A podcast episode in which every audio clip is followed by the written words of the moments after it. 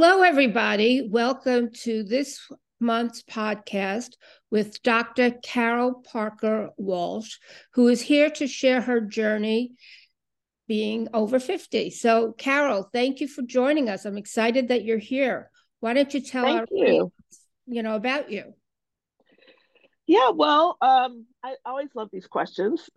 like, do, I, do I start from birth or what I but um I am right now the work that I do, my um, I have a small boutique firm that specializes in working in supporting high achieving women in midlife who are looking to either level up in their career or transition and find a new career. I always jokingly say they climbed the ladder of success and realized that maybe they climbed the wrong one and now they're looking for an opportunity to That's sad that people oh did all that work and they're not happy where they ended up exactly exactly. So um, so i support women in that. I also do some executive coaching um, within organizations and some consulting uh, and really helping to foster the promotion of more women and women of color leaders in um, in organizations. So um, I have a varied experience. I used to be a labor and employment attorney for 10 years, and I transitioned doing uh, organizational consulting in uh, healthcare institutions and doing a lot of coaching and work group development and team development before I decided to go back and get my doctorate, which focused on um, identity and, and how particularly uh, identity, gender identity, and how women figure out who they are in this world, and antithesis of all the messages that we get, and kind of figure out the choices they want to make in their uh, careers, and how organizations can really support them in that. And after spending another, um, you know, a little bit more than a decade um, after doing the organizational work, and then I moved into academia as um, a professor, then promoted to associate professor, and then uh, stepped into academic leadership, directing graduate programs, and then becoming an associate dean. And um, around the time, career. Yeah, so close to my the precipice around my 50th birthday, I decided that I wanted to work for myself. And so since then, I have been in my own business, really supporting and helping uh, women show their brilliance and empower that feel empowered and increase their confidence and just really um, show up powerfully in the world and particularly focus with women in midlife you know um, i think that as women our age most of us experienced what it was like before women had equal opportunity in the working place. Not that we totally have it but it's definitely gone a, a lot farther than when we were first starting out. Totally. When the totally. were male and female wanteds and there was really separate jobs for separate sexes. So now yeah. that older and we've broken through these glass ceilings as they call it i find that we have new um, discrimination to deal with and that's ageism. Yeah. Yeah very much so. And you know you you hit the nail on the head that the workplace was really never designed for women right? It, it was it definitely has a very patriarchal structure. It was designed by men for men without the expectation of women to come into the workplace and have maternity leave and you know needing you know balance in their life and things of that nature and you're right as the uh, the population ages it's become a challenge for the workplace to be able to really hold women after a certain age, you know, just people generally after a certain age, because our society is so geared toward the young. I mean, everything, you know, they, it almost tells us, you know, once you reach a certain age that it's time for you to move aside and make room for the next generation. And so many women that I work with, like, have bought into that. And and really struggle with how do I still show my significance? How do I translate my skills?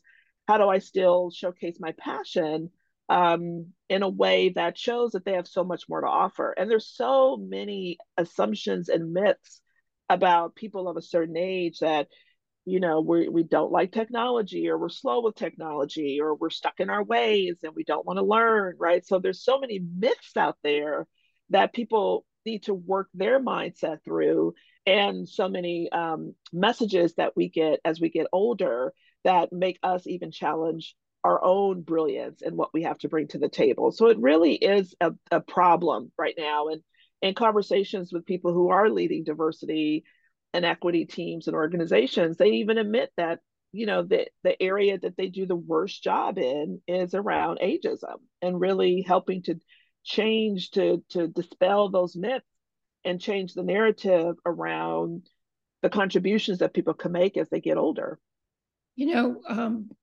people have a real hard time using raci- racist excuse me um, sayings or or um, size sayings like you wouldn't want to call someone fat because that wouldn't mm-hmm. be okay but they're they seem to be able to call us old and old sounds like a, an innoxious word but it really isn't. The connotation behind that word just implies that you're irrelevant and we're not irrelevant. In fact we're probably the largest population in the country wouldn't you say? Yeah we are and definitely the largest uh, uh, buying block of the population. Like the the the wealth the buying power of our generation and particularly women in our generation are outrank any of the other ages that are out there. So you would think they would pay a little bit more attention to the fact that we're the ones who are contributing at the greatest level to you know our our economy than anybody else you know? So right it is it it is an old it, it is a horrible word and it's something that's derogatory and kind of speaks to as you said so beautifully that we're irrelevant and we're anything but irrelevant so i love when i see people really changing the conversation around midlife and and empowering you know women particularly in midlife and helping to advance the conversation and how we have so much more to offer. You know, one of the exercises that I do with my clients is I have them draw a timeline and I put there and I say just like let's assume from 0 to a 100, you know, in terms of this line across the sheet of the paper and just add your age on that line. And when you look at it literally, you see there's so much more life to live. Like we still have so much more to give and so much so many ways we can make an impact and so many things that we still have to contribute. And so we're anything but washed up and done. Like now we're at a place because we have so much more experience than most. We have so much more wisdom than most. and you know, we've done more than most. And so our voices and our contributions that we can make and still um, help organizations and still help building new leaders and still help in innovation and creativity is still on the table. And so we have to be able to acknowledge that for ourselves and really embrace that at a cellular level within ourselves so that we have the confidence to be able to communicate that back to the world as opposed to inhaling and indoctrinating all of this junk that the world is trying to give us. Mm-hmm. Absolutely. So, women who encounter this in their careers, what do you suggest that they do? I know that's a big question, but you must have some some tips and tricks that they can use besides dyeing their hair black hey, I, listen, I have a friend who was told to dye. She was only in her 40s and she was told to dye her hair when she went for the job interview by yeah. a headhunter. So it's not so unrealistic for someone to say that. But I know you'll have a more enlightened answer. Well, and and to me, I just want to speak to that for a moment. It's fascinating that that's the case when for a while it was a I don't know if it's still a fad right now, but young people were dyeing their hair gray that it was a thing for people to actually dye their hair gray. It, it was like for a moment it was a fad, and I thought must that's have been fascinating. I missed it. Yeah, I was. I that was a very fascinating uh, um, uh, moment in time. But you know, one of it is, um, you, you know, one of the key things is that there's way, like for example, for a resume, for example, there are things that that when you add those to a resume, almost kind of show your age, if you will. Because for one very easy one is on resumes nowadays, you don't add your address, and it's because we're in a global environment and community, and it's not safe. Um, so you add your your um, email, your phone number, and your LinkedIn profile, and so that is like almost an immediate giveaway of someone who is not. I never knew that. Yes. And so for so that's like a telltale sign. The other thing is that there's no you don't put objectives on there anymore. So again, this is like a sign where someone is kind of not with the time that may you know contribute to that myth that people may have around ageism. Now it's okay to put an executive summary or a professional summary actually you know they're called um, to highlight your strengths at the top of the resume but you don't call it an objective. Um, you know and then the other thing in terms of adding your education that you no longer put your the dates in which you graduated or when you went to school because you know again that gives people an opportunity to do math and figure out your age. And so you don't want to have any kind of signs or traces that show that you know that you are of a certain age. And this is these are tactics not to diminish you but tactics to overcome the ageism or the myths that people may have when they see your resume before they even have a chance to meet you the other thing is that if you have 25 years of experience, we always recommend that people put like 10 plus years of experience, right? Even if you have 25, that's totally fine. But most positions, they're very. I guess I shouldn't say I have 40 plus years. Exactly, because most positions, if you read them, they'll ask for no more than like maybe 10 years of experience. They'll say seven, eight, nine, 10. Very rarely will you see a job description that asks for 25 years of experience in something. So there's no need for you to be able to say that. Of course you have it. And that's why I say 10 plus, because the plus counts for all the other years. But again, saying that you have 10 plus years of experience, again, doesn't let people do math and then make some predeterminations before they even see you in the room.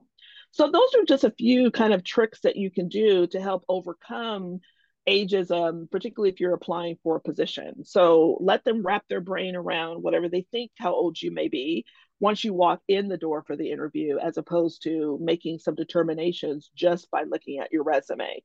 So, so those are a few things that are that are really those are um, really helpful. actually great ideas and great tips and tricks to use because you don't want someone to dismiss you without even meeting you. Exactly, exactly, and that's the whole that's the whole idea of that is that you want to kind of move beyond it so that the playing field is level and you can actually come into this into the interview without any kind of preconceived notions. Now the other thing and this really kind of speaks to the whole dyeing of the hair thing is that from an image perspective you also always want to be relevant in how you are showing up. So you know if you are pulling out your suit from 10 or 20 years ago that you can still fit kudos to you for that. But you want to stay current and not trendy, but just current in how you're showing up as well. And so, whether you are rocking your gray hair in an amazing style, um, you know, or you decide to dye, it's totally up to you. You know, I think that's that's a preference thing. But you always want to show up just very relevant in your attire as well.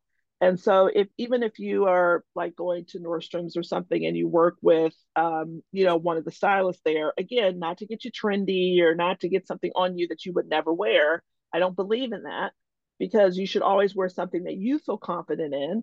But you just want to make sure that you're updated a little bit. Even if, if you go to the makeup counter and maybe like find a new lipstick, maybe that you haven't had in, in, in a while or things of that nature, you know, just like, you know, a new shoe, you know, a handbag or a briefcase that may um, be something that's a little bit more on trend or on style I think today. A briefcase is um, not something you should wear.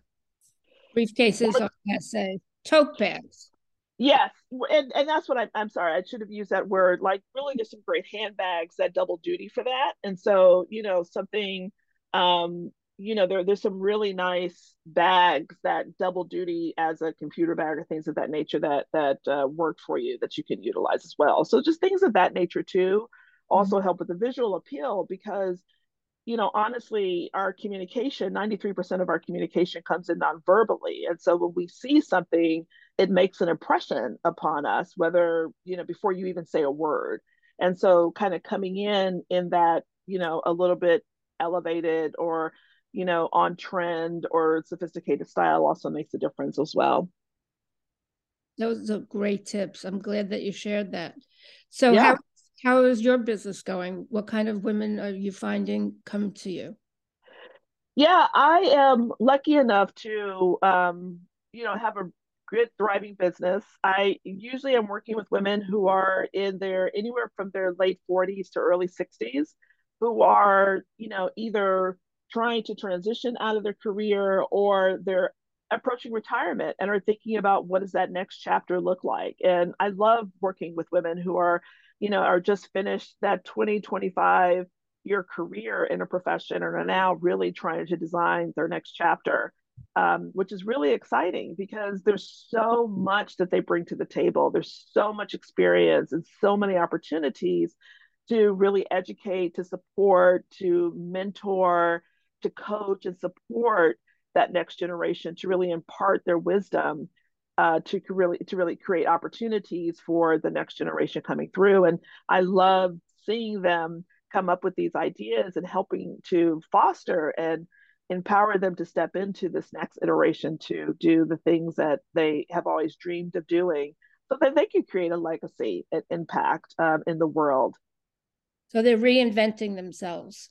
Yeah yeah definitely so this age is not the age where you start to wind down necessarily it's no you look at what's what's next for me what else can i do what yeah, it's to me, I look at it as a page turner. It's just a page turner.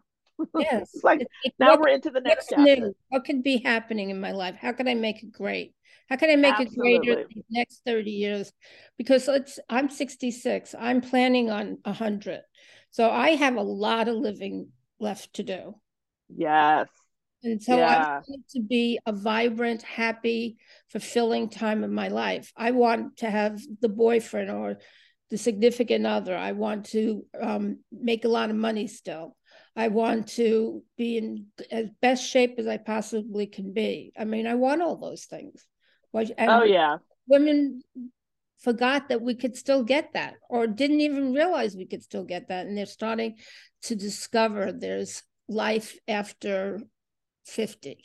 In fact, absolutely. In better- and I know, I know women who are in their 70s who are starting businesses, who are making well over six figures in their new businesses, who are you know teaching and consulting who are um, really just making an impact because they because they realize they have so much to offer and, and and i'll just say that really is the first step is to really understand what you have to bring to the table. And i love what you shared maria that you have so much more life to live and you have so much more to contribute. And we have to believe that first right? It, it can't be what other people think of us. It has to be what we think of ourselves. And that is going to be the thing that's going to carry you and sustain you into doing all of these amazing things right? If you think you're amazing and have a lot to contribute when people are trying to tell you otherwise you'll think they're crazy. But if you don't have that level of self confidence, that level of self belief, that level of, of embracing the brilliance that you know you bring to the table, if that's not fundamentally within you, then I would say start there and work on that. And then do what's next. But don't look for external validation or external people to say, oh, all of these amazing things right? None of us should look to that. We should always look to it within ourselves. And that is what's going to set you on fire to go after whatever it is that you want to do next. So I have a question. This comes up mm-hmm. a lot with the people in my group, my Facebook group and and such. And um, I wonder what you would um, suggest, advise. They tell me that they're in a job they feel like is a dead end job, but they don't know what to do next. And they're afraid to leave the job because they don't know if they can replace it. What would you suggest somebody do who's in that position? Yeah, I get that a lot. Um, you know, there is this fear that after you've been in your position for a long time, that, you know, there's no way out of it or nothing else you can do. And I think a lot of the things that, you know, I've already talked about are, are things that you want to start doing before you even make a move. And the first thing that you want to do is really figure out what it is that you want to do next, right? Because maybe what you want to do next isn't going to another company, right? We think we we think of our careers from most of us do from a very societal perspective, meaning if I'm in this job, I need to go get another job. Or if I'm in this role, I need to promote to the next role. And we think that's what we should do, but we've not done a lot of thinking or work around what we really want. So before you decide, if you're in a dead end job for whatever reason, as you are defining it, you want to really get clear about what it is you want next. I am always advocating with my clients that you never want to run away from something. You want to position yourself to walk into something. And when you're running away, you'll more likely make a wrong decision and really step out of the frying pan and step into the fire. And so you want to start by not running away from where you are, but getting clear about where it is that you want to go next. Like, what do you want to do? What's your passion and interest? Where would you love to work? I've had clients who were project managers and, you know, operation managers and directors and, you know, black Sigma black belt, whatever I'm probably saying it wrong, black like had had a career doing this and decided that they want to move into environmentalist and conservation work and have moved into a position that is a completely different industry because it wasn't just about finding another job. It was about really connecting to what mattered and made sense to them and when she rediscovered that her passion was and has always been around you know environmental issues and conservation work and community gardens and things of that nature she started looking over there in that direction and was able to create a bridge from where she is now to doing something completely different. I had another client who had a career. When I was running from a job and not looking for the right next job. Right. and so that's that's why I, I do this work because we're not there's nobody out there really helping us to understand and to think differently about our careers, right? We're still using you know 20th century ideas and techniques that just don't apply today and don't really help us particularly women at midlife into stepping into something new but as we started off in the conversation it's what we grew up with it's how it's what we were taught right? Many of us you know were boomers so we grew up at a time where work was an obligation and an expectation. It wasn't like a desire and an expression of ourselves and our skills. Like no one talked that way when we were young. But no. now we have the opportunity to really do that right? I've had i've had a woman that i work with who was retiring after a career in pharmaceutical sales who wanted to do policy work in dc and now that's what she's doing because she really reconnected to really what do i want to do what's important for me where's the contribution i can make based on my skills and knowledge and experience and then she focused her attention in that direction as mm-hmm. opposed to just getting another job so that's what i would say you know, men don't have it over us. We really are redefining what work and life looks like in the years going forward. We have redefined, yes. Continuing to do that. So I want to ask you um, something about you. Yeah. Okay. Tell me your three superpowers that you've gained since you've reached the age that you're at. Do you mind me asking how old you are? No, I uh, am 58. I'll be 59 this year. Okay. So since you turned 50, what is what's happened for you? Um so can I use four letter words here? um, try to say the F word instead of say whatever you want. It's fine. We're well, redefining everything, so we might as well use curse words too.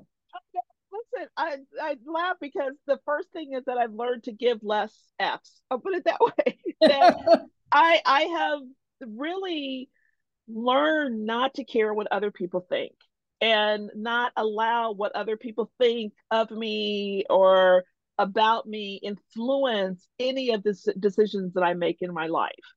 And I, I know that's like the best thing we get is that we don't give it thing. It's the best thing because women, as we are growing up, and particularly when in midlife, we were taught to care about what everybody thought. We were right. taught to you know, worry about what our partners thought, what our children needed, you know, what the world thought of us. And so it was really challenging. We exactly. To be self-sacrificing, to be self-sacrificing handmaidens is is, you know, what I kind of joke and say. And and so it took a while for me to stop to realize that I had to put myself first. You know, there somebody made um a, a, a an analogy that I love. She said, think of yourself as like a teacup with a with a saucer. And she said that what we have to learn to do as women is to give out of the abundance of the teacup. And basically she said we have to learn to give from the saucer and not the teacup meaning that we need to fill ourselves up. We need to prioritize ourselves. And then out of every out of the abundance of everything that we do for ourselves what comes what spills over into the saucer that's what's for everybody else. But we've been taught to give from the teacup to just like and the teacup is constantly empty and so that's one of the big things I like that analogy. yeah yeah and that's one of the biggest things for me is that i just learned that i am a priority and that i matter and that if i don't prioritize myself and take care of myself first then I'm not going to be able to help or take care of anybody else. So, you know, giving less EPS was was a big deal. Um, the other thing is that I learned I learned about what my genius and talent is, which is to inspire, influence, and teach. And once I realized what my genius was, I lean into it 100%. And I stopped beating myself up over things that I maybe not be good at or that I don't know. And I realized that it's because that's not my genius. And once you learn like what your genius is, and then you realize this is what I meant to do in the world, you I could care less about not being proficient at my accounting or putting my books together in my business, right? I used to beat myself up thinking, well, I'm smart. I'm a smart woman. Why don't I know how to do XYZ? and just because i know how to do something doesn't mean that that's my genius so i've been become very proficient at paying other people to do things that either i don't want to do or that i'm not good at right it's one of the reasons i get my groceries delivered why do i have to go at the store like right like why don't why should i waste my time walking up and down an aisle when I can pay somebody else to do that, right?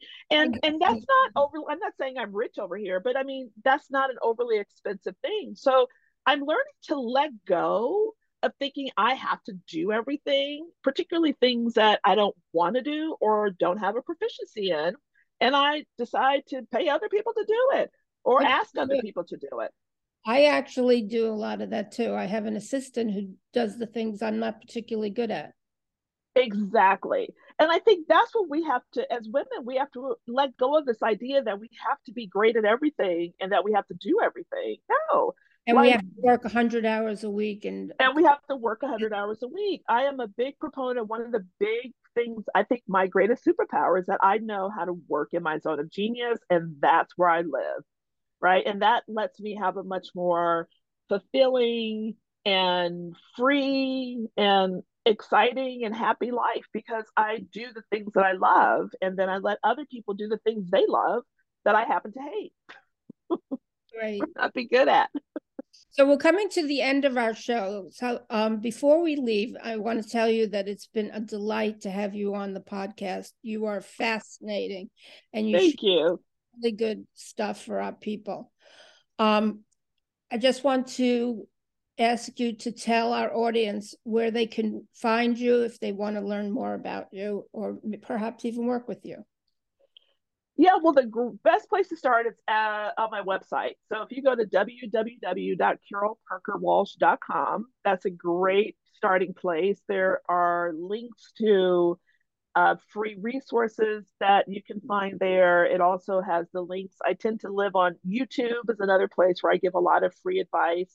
Um, a link to my podcast is on there as well, and um, LinkedIn are the other places that I tend to kind of populate on social media but that's a great place to get started is just check out my website you can learn more about me and and and access any of the resources i have available and i do have a program called fearless the career rebel academy which is for women at midlife who are looking to make that transition and that reinvention in their career well, that's great. I'm so glad you were on this show. And for everybody listening, I hope you've enjoyed this session.